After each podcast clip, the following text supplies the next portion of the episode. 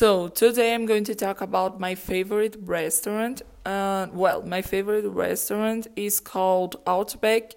It is an Australian restaurant that serves Australian food, which is characterized by strong flavors, rice with hot pepper and a lot of spices, meat, french fries, and delicious desserts too.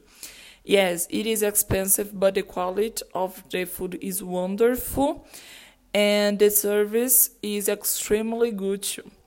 I often go there with my family and friends like twice a month. I don't know.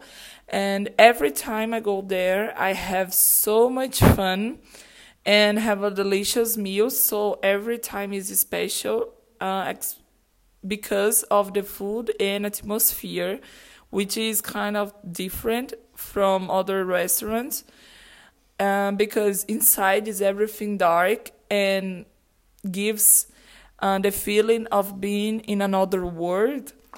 Uh, finally, I recommend it to everyone, even those who don't like spice food, because it has everything.